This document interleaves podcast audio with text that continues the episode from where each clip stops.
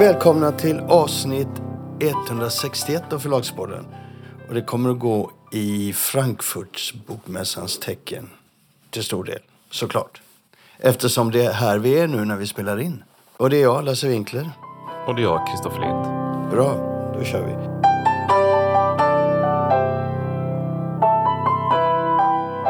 Du, ska vi börja med, inte Frankfurtmässan, utan vi börjar med några andra frågor.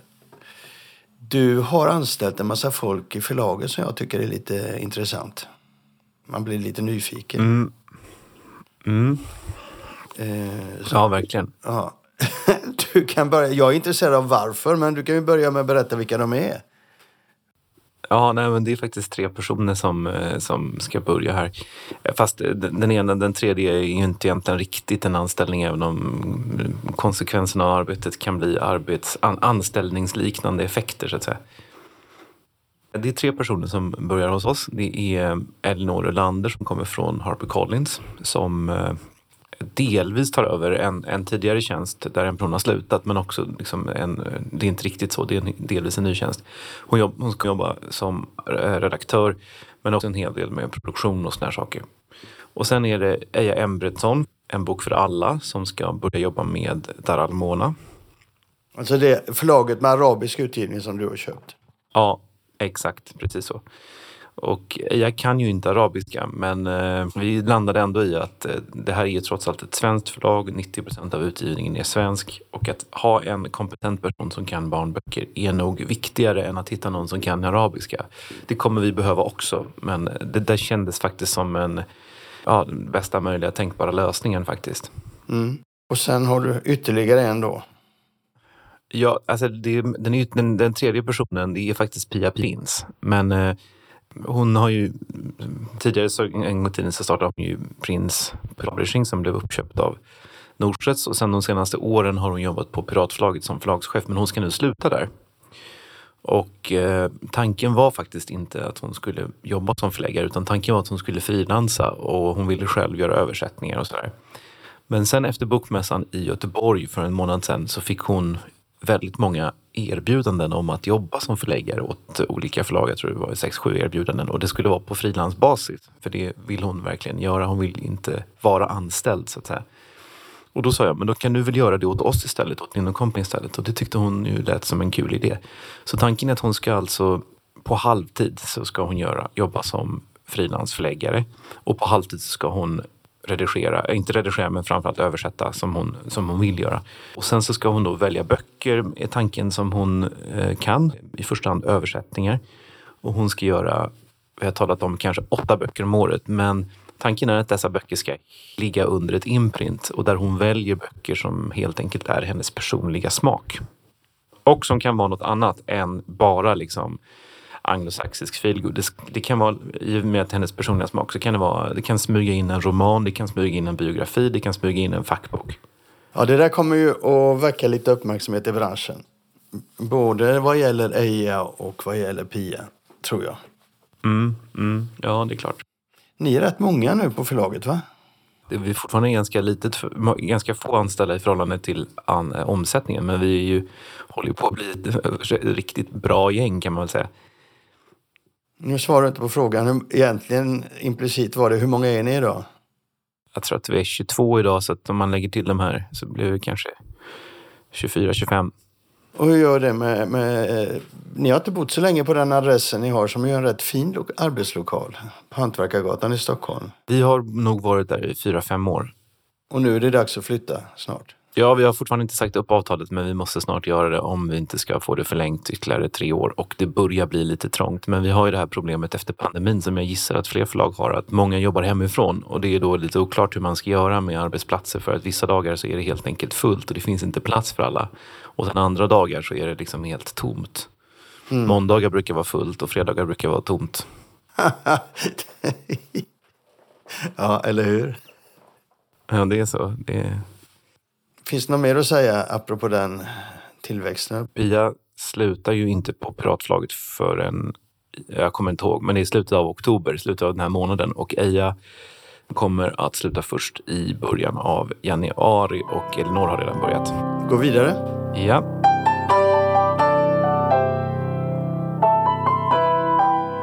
Frankfurt då. Det finns mycket att säga, men jag börjar med en, en eh, litet skvaller. För snackisen här i Frankfurt, framförallt bland svenska förläggare och för svensk, svenska människor som är i Frankfurt, har ju varit att Uppdrag granskning är i, eh, var i Frankfurt i år. De eh, rörde sig på mässan. De var i agentcenter, gjorde intervjuer. Och de var nere i det centrala vattenhålet, eh, Frankfurter Hof, på kvällen i den miljön och gjorde inspelningar. Och sen så började ju snacket rulla då, vad de var ute efter. Ja, deras, deras fokus här är ett grävande reportage som ska eh, fokusera på Salomonsson Agency, den svenska agenturen. Och de har varit här nere och intervjuat en del eh, agenter och förläggare och utländska aktörer. Och snacket har ju varit mellan, när man träffar folk nu på mässan så snackar de om det. Va? Har du hört, har du sett? Vad ska de ta upp? Vet du Vilka ämnen de är ute efter och så. Så man är nyfiken hur långt tillbaka de kommer att gå och vilka frågor de kommer att fokusera på. Och eventuellt också vad det kommer att få för effekter. Så det, det är ju en sån här typisk, vad ska man säga, det är en sån här typisk fråga som alla gärna skvallrar om. Men det, det var den stora snackisen i årets mm. Det kan man väl säga har varit den stora snack, snackisen ganska länge i den svenska förlagsbranschen. Det har också varit oklart om det verkligen blir någonting och det har varit oklart lite om vad som händer. Men nu när Uppdrag granskning börjar jaga folk eh, allt närmare oss och till och med vara på plats i Frankfurt så blir det ju ännu mer, mm. eh, ja, ännu mer en snackis. Och vi får inte glömma att det här är ju en, en, en mässa med, där man säljer rättigheter. Och det går en hel del eh, skvaller och snack runt det också. Och det största, åtminstone med skandinaviska ögon, berör också Salomonson Agency. Och det handlar om att Salomonson Agency flyttade Lars Kepler från Gyllendals till Bonnierägda Gutkind. Och det gjordes enligt ryktena då på samma sätt som det brukar göras när man vill eh, avsluta en affär med ett förlag för att gå till ett annat man sätter kraven så höga så att eh, förlaget som har författaren, i det här fallet Lars Kepler, inte ser en möjlighet att eh, kunna få hem affären så då blir man tvungen att tacka nej. Och sen så flyttar agenturen författaren till det förlaget man vill då. Och det som är intressant här är väl att såna här historier hör vi hela tiden. Men det är också ändå en, ett skvaller runt Salomonsson Agency samtidigt som UG är här nere och tittar på dem. Och eh, sen följs det alltid numera utav, ja, ja, det är Bonnier, Solomonsson Agency-pakten. Det vill säga uppfattningen i branschen är ju att Solomonsson Agency flyttar alla framgångsrika författare till Bonniers. Bonniers tackar och tar emot. Och det ser man inte med särskilt blida ögon på i övriga branschen. Så går snacket också, men det är livet och det är Frankfurt. Okej? Okay? Mm.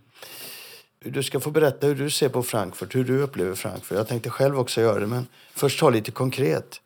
Årets mässa samlade då färre utställare än eh, 2019. Markant så. Alla de stora är här, men många mindre har varit borta. Och man ser det när man går i hallarna. Man ser hur, de, hur kreativa de har varit att, att maskera tomma ytor och så. Men det har varit väldigt glädje här. Eller det är en väldig glädje här. Det är som en familjesammankomst som återsamlas efter tre, fyra år. Och stämningen är väldigt positiv. Alltså pandemins efterverkningar och kriget i Ukraina och krissituationen, ekonomiska krissituationen i världen. Den har ju sina, vad ska man säga, är ju synliga om inte annat i bokutgivning och så och en del samtal. Men själva känslan utav situationen är inte så deprimerande som man skulle kunna tro. Utan här är folk otroligt glada och det är ingen domedagsstämning. Och det tror jag har att göra med att det är så länge sedan man sågs och att man har längtat väldigt mycket, tror jag. Eh, jag vet inte hur man ska beskriva Frankfurt för folk som inte har varit här.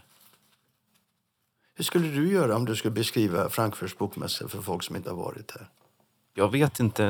Jag tycker ju att en bokmässa är ju alltid, det finns ju alltid, liksom, jag brukar tänka lika många bokmässor som det finns människor som besöker bokmässan. För en bokmässa kan ju vara så olika. Det kan vara bokhandlare som är där, det kan vara förläggare som köper rättigheter, vilket är mitt perspektiv, och det kan vara författare och sådär. Men om man ska jämföra Frankfurt med många av de andra mässorna, inte minst då bokmässan i Göteborg som de flesta kanske har en relation till eller en uppfattning om, så är ju bokmässan i Frankfurt är en affärsmässa, det är en businessmässa, det är alltså en rättighetsmässa. Man åker dit för att köpa och sälja rättigheter. Och det är den största bokmässan i världen. Ehm, det har varit bokmässa i Frankfurt sedan 1300-talet. Och det är då eh, för, för oss så är det en, en mässa som är rolig på det viset att man träffar många utländska kollegor och även en del svenska kollegor faktiskt.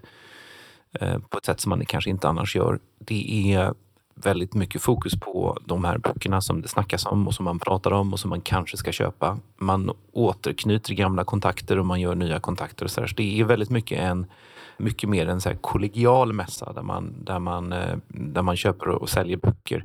Inte så mycket en, en mässa för besökare, för allmänhet och för författare. Även om det finns tyska handlar som på helgen är öppen för allmänheten så är det något som vi inte har någon... Alltså det, vi har ingenting med det att göra så att säga. Och jag har ju varit i Frankfurt i 20 års tid drygt. Det var ju mycket mer förr så i takt med att 80-talet och 90-talet, jag var inte riktigt med på 80-talet eh, och knappt på 90-talet heller, eller var, var inte med på 90-talet. Men då var det ju mycket mer fokus på, på liksom de stora, det gjordes mycket mer affärer på mässan. Man kunde, folk gick hem och läste och det lades bud och det köptes saker på mässan och sådär. Det där har försvunnit lite grann, det förekommer ju givetvis fortfarande men en stor skillnad är ju att på den tiden så var ju liksom av den kommersiella svenska utgivningen så var ju nästan allt översättningar.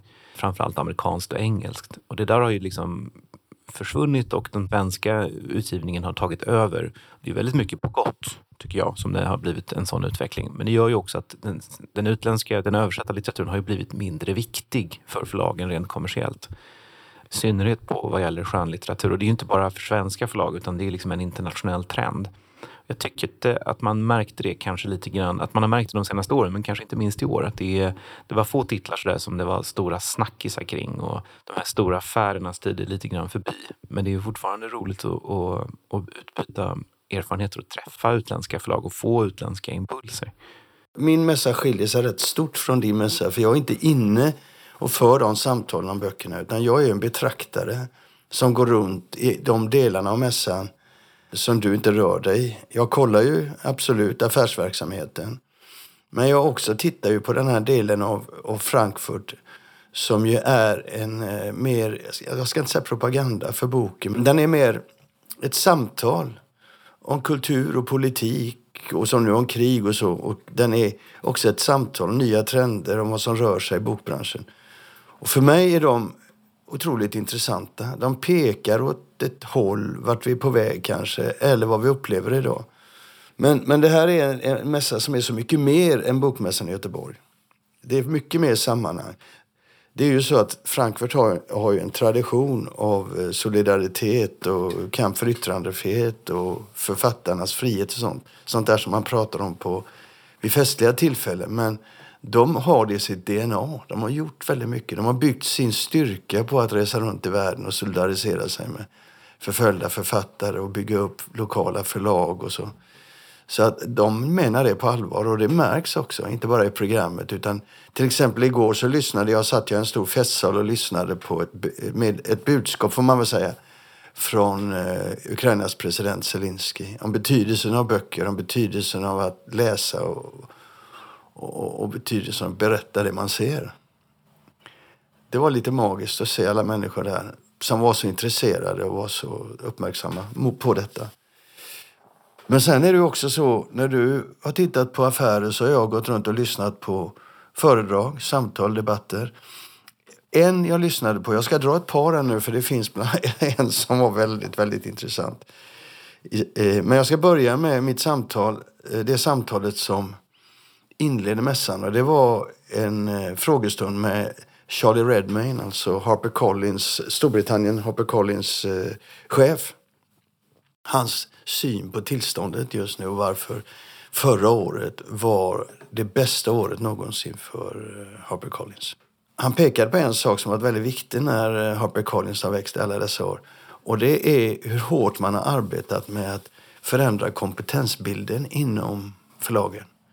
Man kanske inte har anställt jättemycket mer folk, men man har bytt ut kompetenser för att få in mycket mer fokus på den digitala sidan och dataanalyser. En viktig detalj i varför förlaget står så starkt idag.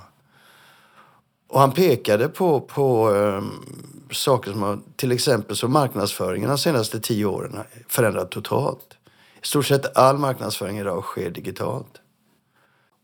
Och de tittar väldigt mycket på eh, nya tekniker, nya eh, saker som eh, AI och maskininlärning. Och där ser man kanske inte riktigt det när man tittar på förlag i Sverige, när man tittar sig runt omkring. Hur stort det har blivit och hur starkt eh, fokuset har blivit där. För man tittar ju på det på ett lite annat sätt än man gör på kultursidorna där man mest eh, pekar på hur farligt det kan bli. Här tittar man ju på det för att se vad kan vi använda, vad ska vi undvika, vad ska vi satsa på. Den maskininlärning, vad är det för något? Jo, det är ju en del utav eh, som man använder artificiell intelligens till.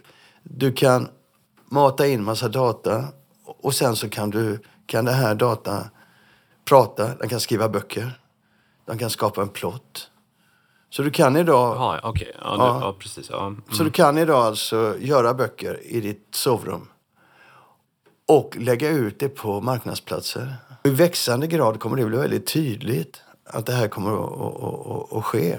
Och då måste förlagen och förlagsvärlden vara väldigt noga med att peka på kvalitetsaspekten. Det kommer bli en växande fråga sen. Vi måste tala om varför vi är viktiga på de här plattformarna. Och det där är ju inte helt enkelt. Jag ska släppa eh, Charlie Redman och så ska jag gå över till ett annat samtal jag lyssnade på. Det var ett samtal med Ashley Gardner eh, på Wattpad, alltså en fan-based eh, plattform med 90 miljoner användare i månaden. Där man alltså skriver sina egna berättelser. De har hur många berättelser som helst. De, de, de finns med användare i alla länder i världen, säger de, och arbetar på 50 språk. De har inga ISBN och så, man kan inte se den här miljoner och miljoner av berättelser, utan man får hitta dem på annat sätt. Och här är ett skrivande som det är helt tydligt att bokbranschen inte har någon koll på. Miljoner människor varje månad skriver och berättar och skriver och berättar. Men inte i den värld där vi rör oss i. Och det är en stor värld. Jag menar, Wattpad köptes av sydkoreanska Webtoon nyligen som också har 90 miljoner användare i månaden. Så vi pratar om stora, stora verksamheter med skrivande och läsande. På samma, samma föreläsning så var Michael Tamblin på Rakuten Kobo med. Men honom ska jag inte beröra nu för jag har gjort en intervju med honom som kommer i nästa avsnitt av podden. Men så det rör sig väldigt mycket internationellt på de här plattformarna och förlagsbranschen internationellt har börjat märka det och börjat förstå att det här är någonting man måste ha koll på.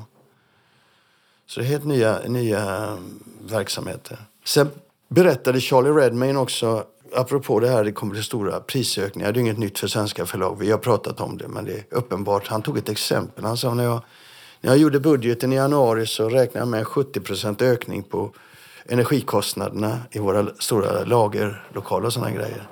Idag är den verkliga siffran 250% ökning. Oj. Ja. Ett annat exempel sa han, det kostade 2000 pund tidigare att skicka en container från Asien till, till eh, England. Nu kostar det 15 000 pund. Och han tror priserna kommer att öka.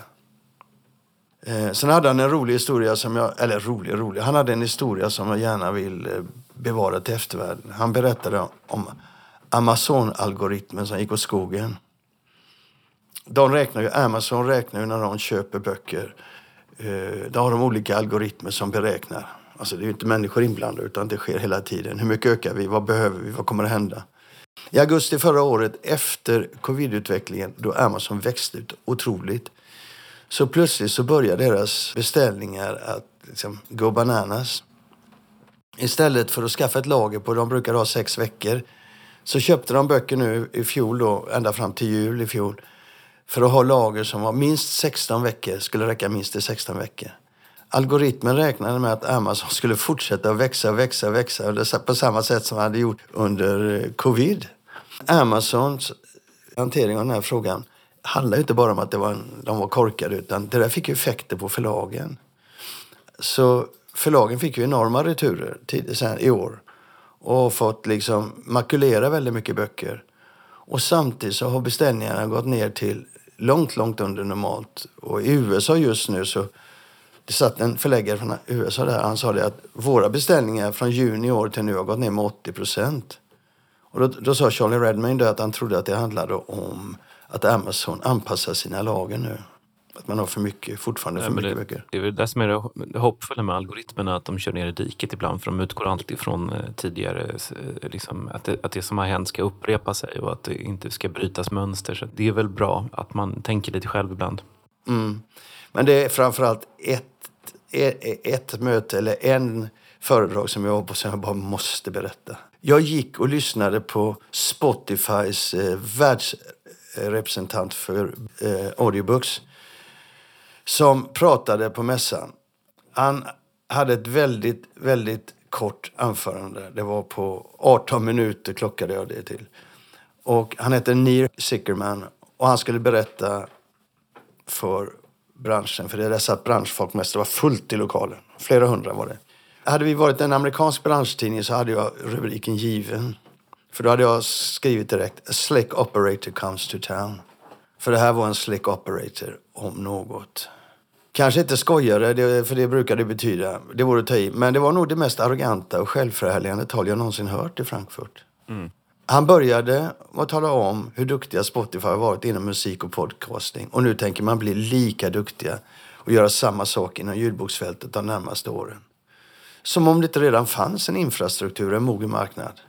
Men så sa han det, vi satsar på ljudböcker. Det finns en fantastisk potential och tillväxt. Och så pekade han på de nordiska länderna och Sverige där, där han sa ljudböcker utgör 50 procent av marknaden. Och vi planerar att se till att den utvecklingen sprids runt världen. We are going to bring a fresh view on audiobooks.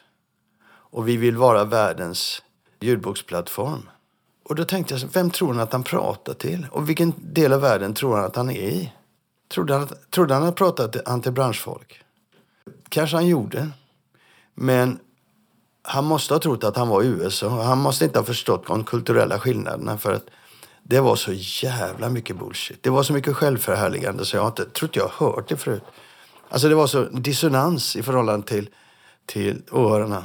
Jag, jag tror ju också att det där kan göra att de istället för att kanske faktiskt på riktigt kunna få ett grepp om eh, ljudboksmarknaden genom att kanske köpa Storytel, ändra affärsmodell, tänka lite om. För de har ju en enorm potential. Så tror jag att den där vi är bästa attityden och vi kommer förändra världen, den kan, den kan göra att de inte kommer lyckas. Ja, det För kan att man, de, de, det, har, de, tar inte, de tar inte de problem som finns på allvar. Fast det tror jag att de gör. De förstår bara inte vilka problemen är. Men poängen är ju den att om du tittar på de frågorna som kom. Han märkte inte ens när han hade en liten frågestund. Frågorna som kom var jättevassa och insatta. Och så hade den en klar underton. Liksom, lille pojk, vem tror du att du är? Och han svarar ju inte på några frågor av vikt.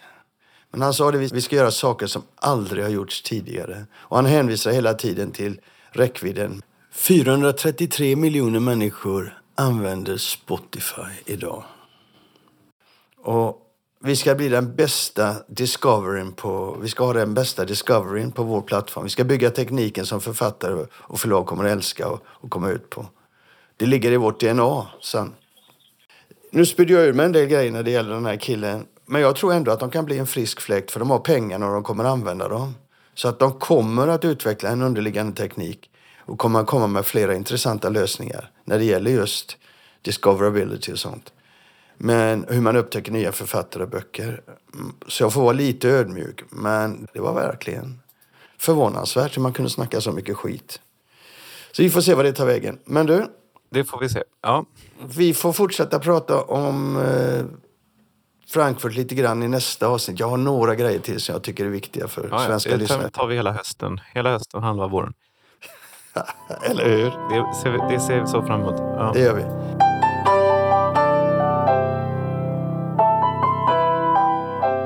Nu något helt annat. Nu lämnar vi Frankfurt och ska prata om återutgivning av en bok. Med en väldigt speciell historia och med väldigt speciella förutsättningar. Nu när den kommer ut igen, eller vad man nu ska säga. Så här är den berättelsen. Jag sitter nu på Sveavägen på Bonnierhuset och ska precis ha ett samtal med författaren Stefan Spjut och förläggaren och litterära chefen på Albert Bonniers förlag, Daniel Sandström. Bakgrunden är att Stefan Spjut gav ut en bok helt nyligen. Jag är intresserad av varför författaren ger ut den här boken. Som enkelt uttryckt är en omskrivning av hans tidigare böcker Stallo från 2012 och Stalpi från 2017. Och sen är jag också intresserad av varför Albert Bonniers förlag går med på eller beslutar sig för ge ut en ny version av de där berättelserna. Egentligen är det mer än en ny version, men det får, han själv, får författaren själv förklara här. Eh, för det kommer ju vara svårt, tänker jag, att lansera den här boken. Och det är helt unikt. Mig veterligt har det inte skett i, i, inom svensk förlagsvärld. Varken att författaren har gjort så här eller att förlaget har bestämt sig för att stödja författaren. Och att det är svårt, det visade ju en recension nyligen i Dagens Nyheter där recensenter överhuvudtaget inte hade uppfattat att det var en medveten handling från författaren utan trodde i praktiken att författaren helt enkelt bara fuskade. Så här låter det. Och nu kommer då eh, rovet. Ja. Och då bakom den utgivningen så döljer sig en rätt intressant historia. Och den blev jag väldigt nyfiken på. Jag tänkte du skulle få berätta. Ja, det började väl med att jag eh, skulle vara behjälplig i skrivandet av ett tv-drama baserat på Stallo. Då satte jag mig ner och eh, gick igenom mitt gamla manuskript. Ett manuskript som jag gav ut, eller som gavs ut i, ehm, ska man säga, i brådrasket. Det gick ganska fort från det att jag skrev till att det gavs ut. Jag har väl kommit till att se Stallo som ett utkastat utkast lite grann. Att jag fick av olika skäl inte den tid som jag hade behövt för att boken skulle bli som jag hade tänkt. Jag hade från första början sett den som en del i en längre berättelse. Så uh, på den vägen är det. Ja, men då är frågan, våra lyssnare ska fatta vilken väg det är därför att Rovet är då en bok som gör vad då? Grundberättelsen är ju densamma. Jag har, he jag har helt enkelt uh, gått igenom berättelsen och uh, skrivit om det. En eller ett par gånger tror jag att det blev. Ja men du gör ju någonting då som, det som fick mig väldigt nyfiken är, det är att när du har ett par böcker och är framgångsrik och är känd för dem. Bestämmer för att nej, det är en annan berättelse jag vill egentligen ha berättat. Mm. Så du var inte så nöjd? Nej, jag, jag, jag kunde säkert uh, ha skrivit den tri trilogin ändå. Jag hade nog kunnat snickra ihop det. Men jag vill inte lämna en Alfons Åberg helikopter till eftervärlden utan jag tänkte att uh, varför skulle jag inte kunna skriva om det från början? Mm. Och uh, den frågan fick jag väl inget svar på riktigt. Det finns väl ingen sån paragraf som säger att du får inte skriva om en bok. Men det är ovanligt? Det är väl det. Men som, som konstnär är ju det någonting som jag ser som en inbjudan. Och eh, vad sa Daniel och vad sa du när du fick höra det här från början? Hela idén om att liksom göra om sina verk på olika sätt. Den är på ett sätt både spännande och naturligtvis i viss mån problematisk därför att det, det görs ju inte så ofta av förklarliga skäl. Samtidigt vet vi att, liksom att det finns hur många stora verk som helst som på något sätt har genomgått olika versioner och som, som har liksom både när det gäller film och litteratur där eh, av olika skäl så har upphovsmannen eller upphovskvinnan inte kunnat skiljas från, från verket. Och inom film är det vanligt? Ja, och det har blivit också vanligare ska man lägga till. Alltså, tittar man på filmsidan så, så betraktas ju liksom karaktärer och världar som det heter numera som IPn, intellectual properties, där man på något sätt, hela den här världen har en slags kommersiellt egenvärde som kan skapas om på massa olika sätt i massa olika miljöer. Det är ju inget nytt men det har ju lite ny terminologi. Men i det här fallet så tyckte jag mer det var en fråga om att liksom att Alltså, jag gillar både stall, Stallo och Stalpi så det var inte egentligen det jag fick ta ställning till utan det var egentligen vad Stefan befann sig som författare. Att Stefans kreation här i det här fallet är så speciellt att, liksom, att om man kommer till den punkten och säger att ja, men jag behöver, jag vill göra om det. Så får vi ju ta ställning till det om det går att göra. Och då har jag känt att det var värt att backa det helt enkelt. Men som förlag, om man tittar på det som förlag då så är det väldigt ovanligt att ett förlag går med på detta för de vet ju vad det innebär att marknadsföra och svårigheten att marknadsföra ett verk när det skrivs om så här. Det går ju tv väldigt enkelt eller film. Men med böcker så är det en svårare process.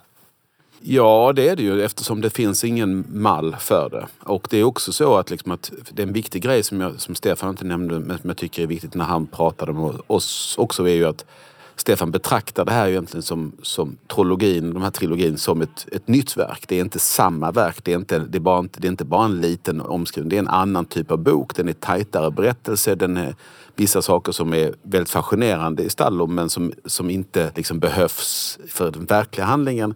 Det är ju helt ute och så vidare. Så att, nej, det är ovanligt men jag tycker att det är det svåra är då naturligtvis hur man väljer att prata om det och hur man gör det så att det inte blir en... Det är inte en, en remake bara, det är ett nytt verk. Å andra sidan så behöver man vara öppen med att, det är, att den ändå bygger på eh, den föregående boken. Och då får man liksom hitta ett sätt att göra det här som är ja, men så bra som det bara går. Men det finns, ingen, det finns nog ingen given mall hur man gör det. Och jag tror att vi också har pratat om det, att, att det får... Vi har en trilogi på oss här att, liksom, att gradvis liksom hitta sätt att prata om det. Mm. Men Stefan, du, du har bestämt att du ville skriva om historien. Du var missnöjd med den första, eller om det var femte eller sjätte versionen innan du publicerade dig. Mm. Du vill inte gå till eftervärlden med de böckerna utan du vill gå till eftervärlden med Rovet och dess efterföljare. Ja, så var det. Det var ju nästan lite genant för mig kände jag. Det var som att ställa ut en skiss till allmän beskådan. Så upplevde jag det. Men inte till att börja med. Till att börja med var du väl rätt nöjd ändå med Stall om inte jag minns fel. Det fick ju rätt mycket uppmärksamhet. Ja, för all del. Men... Eh... Men bara det faktum att den står här, boken, framför oss, Rovet, tyder ju på att du eh, var missnöjd och du ville göra någonting som du tyckte var viktigare. Mm. Och sen hamnade han då i media och det hände någonting som inte ni hade väntat er va?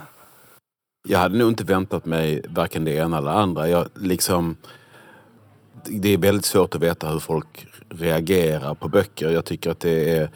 Men i DN så ansåg ju journalisten att det var lite nästan lurendrejeri. Han hade inte fattat. Nej, det står på omslaget så det är faktiskt bara att läsa. Och, eh, men sen kan man ju säga, eftersom han inte hade sett det så kanske vi hade behövt vara tydligare med det. Liksom, bollen går väl åt båda hållen i det fallet. Jo, men jag tänker att om man ser något sånt här så blir man väl som journalist nyfiken. Man frågar väl, tänker jag. Precis, eh, det var vad också jag tänkte. I just den recensionen så var det så här, han har skrivit, eller plagierat sig själv tror jag det stod till och med. Och eh, varför, fråga inte mig. Och jag tänker som journalist så är väl det en, det är precis vad jag skulle ta reda på då. Jo men det var väl eh, som jag sa, jag menar, vi, det står på, på omslaget så det, och det står på hemsidan och, och, så vidare och det står i katalogen. Det var inte så att vi försökte liksom blåsa någon. Alternativet hade varit att göra liksom en mycket större grej av det eh, innan. Eh, liksom långa Q&As med Stefan där han förklarar hur han har tänkt och lite och sådär. Och samtidigt var det, tror jag, lite idén nu när vi gjorde om det att inte slå på för stora trummor en gång till. För att Stallo har alltid varit, eller den här trollologin och trollvärlden har alltid varit omgärdad av ganska mycket pukor och trumpeter. Det här är också som, som den här världen som, som Stefan erbjuder i de här böckerna är någon, en värld för folk att upptäcka och gå in i. Jag tror också livslängden för den här världen, eftersom den är så speciell, är längre än liksom en vanlig bok egentligen. Jag tror att folk kommer att hitta till de här böckerna över tid. Och då känner jag att alternativet, till, liksom, vi kan naturligtvis sätta in en annons i en stor dagstidning och skriva liksom, den mest speciella världen någonsin. Men lite så var det redan med Stallo, att den hade redan liksom eh, trummats upp på det sättet. Ja, det ihåg. På gott och på ont. Och det, var, det var en bok som hade liksom såldes till utlandet med, också med pukor och trumpeter. Och jag tror att förr eller senare så, hype är trevligt men man får också äta upp sin hype. Och jag tänker att i det här fallet var det ett sätt att säga vi gör det, vi gör det mer lågmält och låter det växa underifrån. Vi har också fler chanser att, att prata om de här böckerna för det kan komma, komma två till. Och så priset var vi, men då var det kanske så att vi att det blev väl subtilt kanske möjligtvis kan man säga eftersom, det, eftersom någon inte miss, faktiskt missade att det var en, att den, var, att den byggde på Stallo. Men det får vi leva med. Ja, för, för, min del så att just dagskritiken bemöter ett sånt här företag med misstro, det förvånar i alla fall inte mig. när det gäller recensioner så man får nog vara beredd på när man gör en, en sån här originellt grepp att det kommer liksom slå lite åt olika håll. Det tror jag att man får leva med. Men det är klart att vad man drömmer om är ju egentligen någon som, som har läst båda versionerna och som kan liksom se vad som har hänt och varför det förändras. Och sen är det inte säkert att, att det alla kommer att gilla. En del, det finns ju många, Stall har ju redan många fans. Oh ja. Eh, så att det är så säkert några som kommer att tycka att originalet, så som det alltid är, har liksom ett annat värde. Men jag tänker att det är klart att, det, att bara originaliteten i greppet hade gärna fått föranleda att folk liksom gick tillbaka och, och funderade och gjorde vad är det som är nytt i den här boken. Men nu är det som det är och vi, jag tycker inte det är liksom att det är en utmaning att, att kommunicera någonting som är helt nytt. Och ibland lyckas man och ibland lyckas man mindre. Eh, Jag säger tack.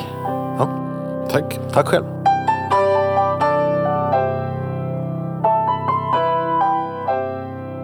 Ja, det var allt för idag. Vi ses om en vecka. Ja, det gör vi. Hej då. Hej då!